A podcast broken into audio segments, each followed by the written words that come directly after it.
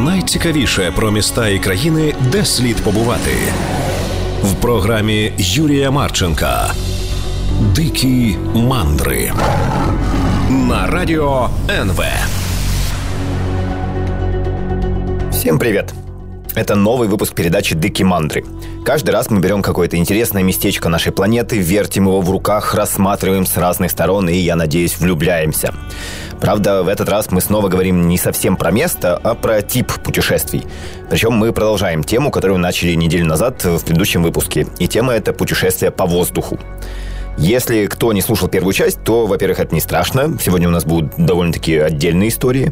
А во-вторых, э, все же послушайте. Мне кажется, получилось довольно интересно. Там мы про подозрительные египетские иероглифы, про воздушные казни в Древнем Китае, и про да Винчи, и про воздушные шары, и многое другое. И все это легко найти в интернете по запросу «Дыки Мандры». Ну или на Google и Apple подкастах, на SoundCloud и вообще везде, где только можно. Вот в прошлый раз мы вплотную подошли, собственно, к авиации, к самолетам.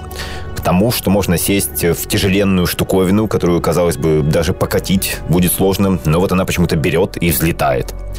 А, правда, до того, как люди к этому пришли, довольно долго считалось, что аппараты тяжелее воздуха. Это не то чтобы тупиковая ветвь развития, но просто очень сложно реализуемая штука. А, ну, в принципе, наших э, авиаконструирующих предков э, вполне можно понять. Действительно, если хочешь полететь, нужно быть очень легким, как э, те же воздушные шары и дирижабли. И десятилетиями именно эти виды воздушных путешествий всех восхищали и вообще доминировали. Если брать именно воздушные шары, то у них была серьезная проблема ими было очень сложно управлять, чтобы полететь в нужную сторону, потому что их носило по ветру туда, куда хотелось ветру, а не пилотам. Эту проблему исправили дирижабли, само название которого с французского переводится как «управляемый». Это такая сигарообразная конструкция, к которой присобачивали кабину, и там могли сидеть пассажиры, ну или грузы. И заодно какой-то двигатель был, чтобы пропеллер дул в одну сторону, а дирижабль несся в другую. Вот первые дирижабли порхали по воздуху благодаря мускульной силе, потом в середине 19 века туда запихнули паровой двигатель, а потом и электрический. Сожалению, довольно быстро стало понятно, что когда ты на дирижабле паришь над всем сверху, то это можно использовать в военных целях. Уже в 1908 году выходит роман великого фантаста Герберта Уэллса под названием «Война в воздухе». И там, э, хотя по сюжету ключевая роль у такого невероятно инновационного самолета, но и дирижабли тоже вовсю всех э, бомбят. Вот я процитирую отрывок. В небе, словно существа из совершенно иного будущего мира, реяли немецкие воздушные корабли. Все совершенно одинаковые по форме и размерам, устремленные к одной цели, словно волчья стая, где каждый волк точно знает свое место. Продвигаясь вперед, воздушные корабли сокрушали квартал за кварталом с той же легкостью, с какой ребенок рассыпает сложенные из кубиков города. Позади оставались руины и пылающие пожары, наваленные грудами и разбросанные мертвыми тела. Центральная часть города превратилась в огромный костер, спасения из которого не было. Конец э, цитаты Герберта Уэллса. И вот в Первую мировую волну, войну действительно налеты дирижаблей это была важная часть э, сражений, битв. Уже в 1914-м немцы бомбили Антверпен, э, в следующем году сразу три дирижабля бомбили Париж, и до Лондона тоже долетали с бомбами. Но что интересно, кайзер Вильгельм II поначалу был против бомбежек именно Лондона, э, а потом согласился, но при этом требовал избегать определенных районов города. Все потому, что он боялся, что от налетов пострадают его родственники, члены королевской семьи Великобритании. Вот война войной, а семья превыше всего.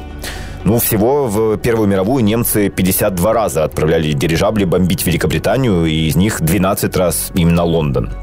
Вот 21 э, января 1915 года немецкая газета «Kölnische Zeitung» э, написала об этом довольно пафосно, процитирую. «Наши цепелины вознесли огненную десницу над Британией. Надменная Англия трепещет с ужасом, ожидая новых неотразимых ударов. Самое совершенное оружие, созданное гением немецких инженеров, дирижабль, способно поражать нашего врага в самое сердце. Око за око, кровь за кровь. Э, в общем, да, на войне это изобретение, к сожалению, тоже использовалось.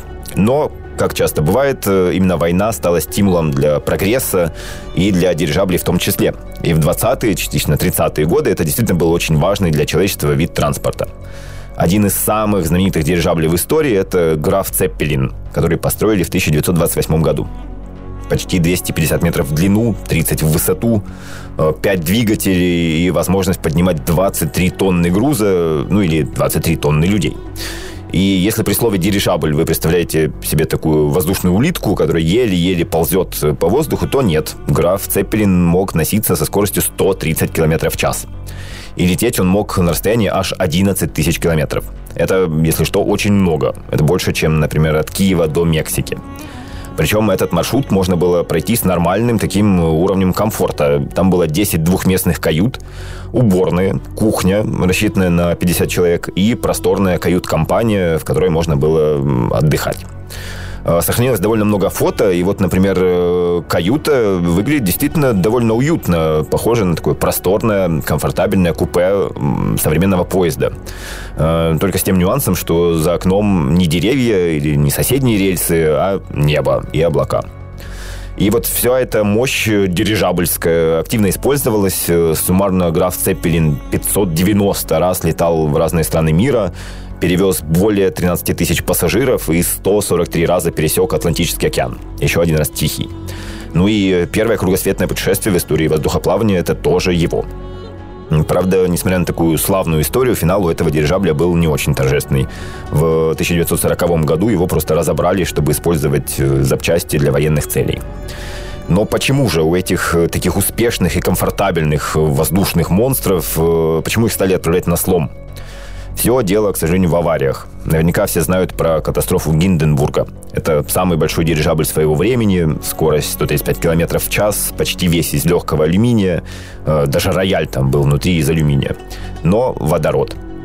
Поднимал его в воздух газ водород, очень огнеопасный. Настолько, кстати, огнеопасный, что все пассажиры были обязаны при посадке сдавать э, спички и зажигалки. Нельзя было проносить на борт ничего такого. Э, но, правда, при этом на самом борту все-таки была специальная комната для курения. Э, и там был единственный источник огня на всем дирижабле – электрическая зажигалка. К сожалению, такие предосторожности Гинденбург не спасли. О том, что именно случилось, мы поговорим после небольшой паузы. Дикие мандры на радио НВ. Мы возвращаемся в небо.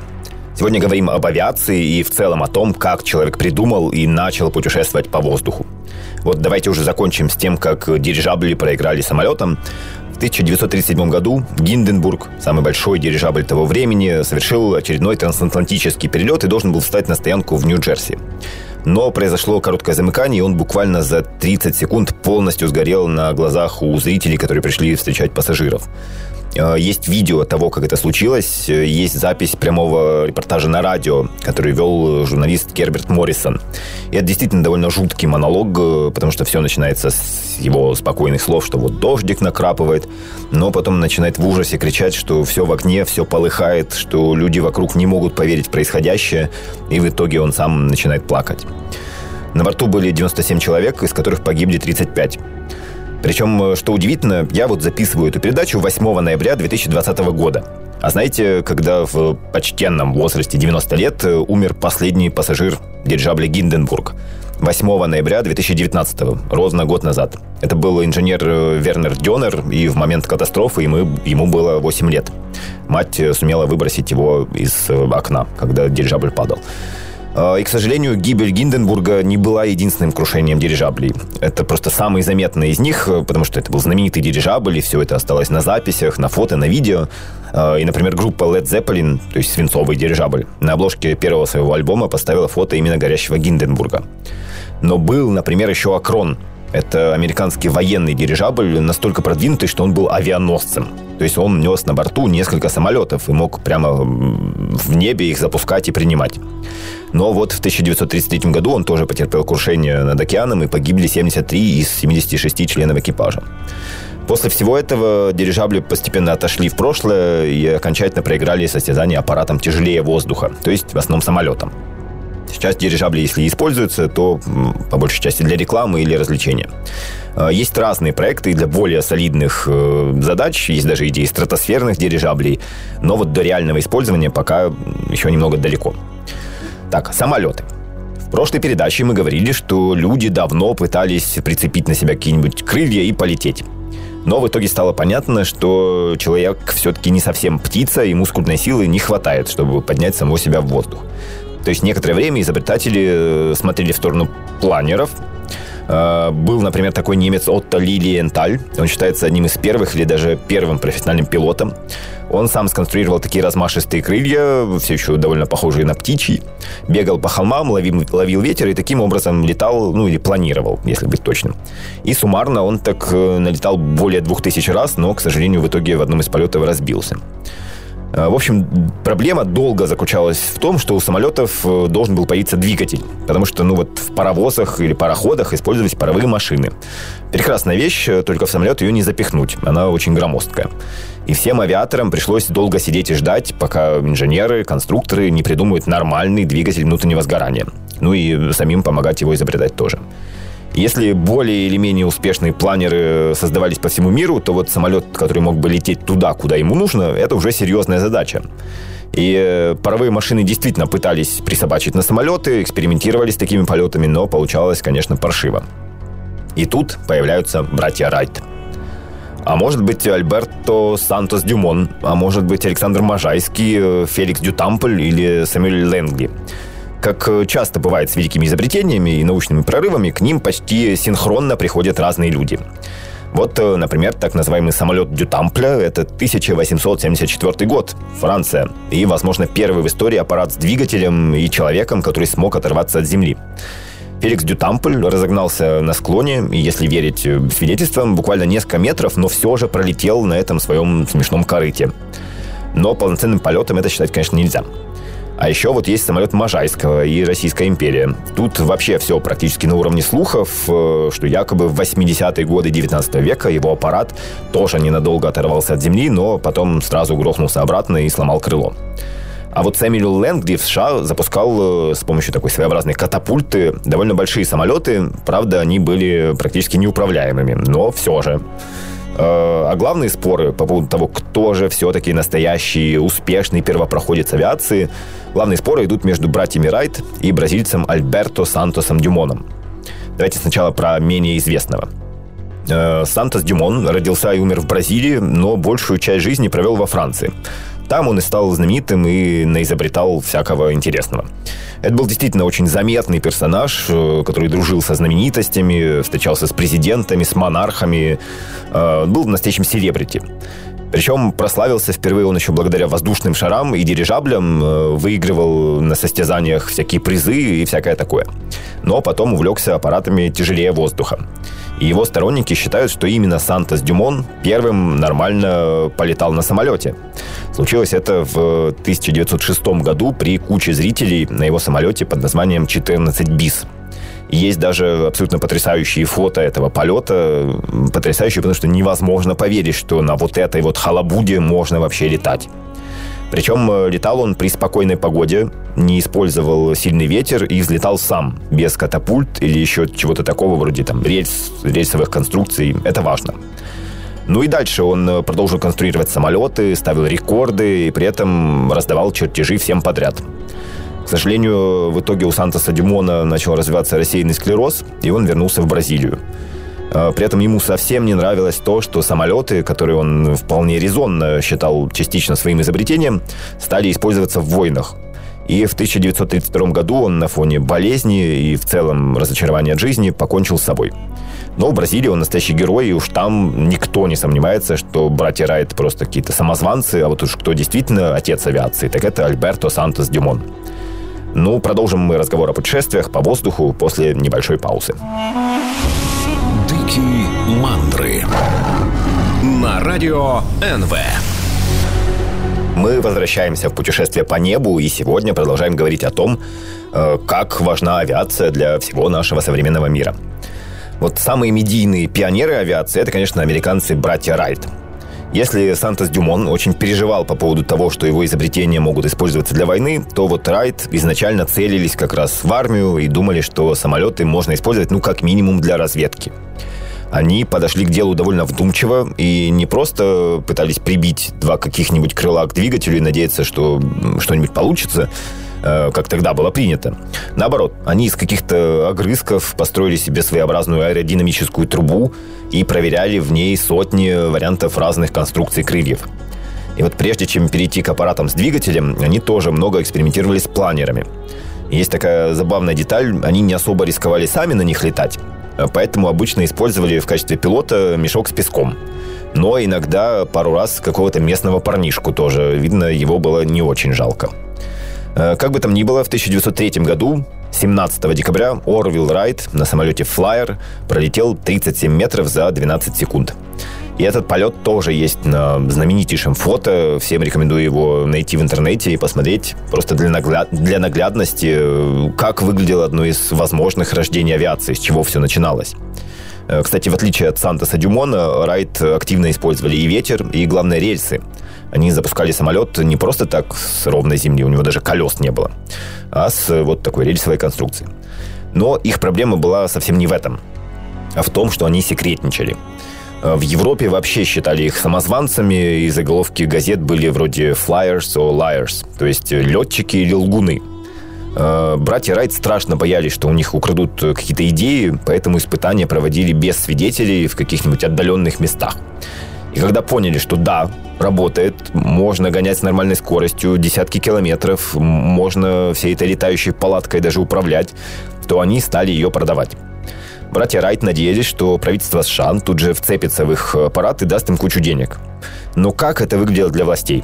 До этого они уже вбухали нормально так средств в конкурирующие разработки самолетов, и все они довольно нелепо катались по земле или просто с грохотом разбивались на глазах у чиновников. А тут приходят какие-то продавцы велосипедов, потому что формально райд ими и были, и говорят, так, у нас тут гениальное изобретение, давайте денег. А когда правительство говорило, ну, полетайте, тут немножко перед нами, может, и договоримся, то братья Райт отказывались, потому что боялись, что у них просто подсмотрят конструкцию и все украдут. А, при этом они активно пытались запатентовать свою систему управления, и в итоге им это удалось. И это действительно здорово помогло им в будущем, когда они выиграли несколько судебных процессов против конкурентов по поводу того, что те якобы сперли у них систему управления. Вот только через несколько лет, в 1908 году, э, и Райт стали более открытыми, и чиновники более сговорчивыми, и все наладилось. Были и демонстрационные полеты успешные, и путешествия в Европу, где вообще вышел настоящий триумф. Потому что европейцы же считали, что Райт, если и летали, то как-то очень коряво и нелепо. Но те на своем флайере, на своем самолете показали такой уровень авиации, что всем моментально стало стыдно за свои прошлые нападки и издевательства. Э, их просто вознесли на пьедестал. Потом и в США Райт публично стали много летать, заключили контракты с армией, и все у них в итоге сработало. Ну и у авиации тоже сработало. Потому что вдруг на глазах людей буквально за пару лет случилось вот то самое. Икар индийские виманы, чертежи да Винчи, все это оказалось не чушью, а абсолютно правильной идеей. Да, человек может путешествовать по небу. Вот, смотрите, какой-то нелепый сарай с простынками вдруг взлетает и не падает. И внутри человек, и он этим сараем управляет. Это, конечно, была фантастика, и авиация быстро стала одной из самых популярных, знаменитых вещей в мире, а братья Райт, ну, просто самыми знаменитыми людьми планеты современности. Э, Уилбур Райт, который, как пишут биографы, был как раз лидером, был идеологом всего вот этого и первым заинтересовался авиацией. В его там, записках каких-то он пишет поначалу «я», «я сделал», там, «я полетел», «я изобрел», что-то такое. И только потом этим заинтересовался его брат Орвелл, и возникло «мы» мы что-то сделали. Так вот, к сожалению, Уилбур прожил всего 45 лет и умер от брюшного тифа. А, жены и детей у него не было. Он однажды несколько иронично объяснил, что у него есть время либо на жену, либо на самолеты. И свой выбор он, в общем-то, сделал понятный. А, Орвел, да его брат, прожил долгую жизнь и умер э, в 1948 году. То есть он застал уже даже сверхзвуковую авиацию. Он видел, к чему привело его изобретение. Последний раз он летал в 44-м и обронил тоже довольно ироничную фразу, что его первый полет э, по расстоянию был меньше, чем размах крыльев самолета, на котором он полетал только что. В общем, мне кажется, что все-таки именно братья Райт э, должны считаться пионерами авиации. Потому что, несмотря на все оговорки, что там не было колес и все такое, именно они первыми смогли запустить в небо и, главное, смогли управлять чем-то похожим на самолет. И вот что меня всегда поражало в э, развитии авиации, так это темп. Просто какой-то абсолютно невозможный э, темп развития. Вот смотрите, 1903, братья Райт. Кое-как впервые взлетают на своем корыте. 1908. Первый полет с пассажиром, то есть уже двухместный аппарат. Тоже братья Райт. 1909. Первая женщина-пилот, француженка Раймонда де Ларош. 1910. Первый гидросамолет, то есть аппарат с возможностью взлетать и садиться на воду. 1910. Первый взлет самолета с палубы корабля. В 13-м изобретают автопилот, чтобы летчики могли чайку попить в процессе. И в том же 13 году первая перестрелка в воздухе. Во время гражданской войны в Мексике два пилота начали палить друг друга из револьверов. Хотя, надо сказать, воздушные бои бывали и до этого, просто оружие было чуть другим, более нелепым. Тогда бросали друг друга в камни, камни специальные острые крюки, чтобы крылья порвать, ну и все такое. А вот уже в 2015 году француз Ролан Гаро устанавливает на свой самолет пулемет так, чтобы пропеллер был как бы вокруг него. И таким образом можно было удобно стрелять прямо туда, куда летишь. Фактически он изобрел истребитель. Кстати, кому имя Ролана Гаро показалось знакомым, все правильно. Открытый чемпионат Франции по теннису Ролан Гарос – это именно в честь него. В 1919 на самолете впервые пересекли Атлантический океан, и в том же 19-м пассажирам предложили обед на борту. То есть прошло 15 лет, и вот от этой нелепой этажерки без колес, где пилот должен был лежать на пузе прямо на крыле, человечество прошло путь до самых настоящих пассажирских перевозок. Но каким дальше был путь авиации, куда она прилетела сейчас, поговорим после небольшой паузы. Дикие мандры на радио НВ. Мы возвращаемся к авиапутешествиям, которые сейчас не везде возможны, но все еще желанны и нужны. Вот я перед перерывом восхищался тем, какой темп в первые же годы набрало развитие авиации. Буквально за 10 лет от летающих тумбочек э, все переросло в пассажирскую авиацию. И во многом это случилось благодаря выходцу из Украины. В 1889 году в Киеве родился Игорь Сикорский. Он с самого детства интересовался конструированием, батарейки там какие-то сооружал, бомбу даже делал просто так для себя в качестве развлечения. Ну и в итоге увлекся авиацией. Уже в 1913 году Сикорский сконструировал самолет, который назвал Илья Муромец.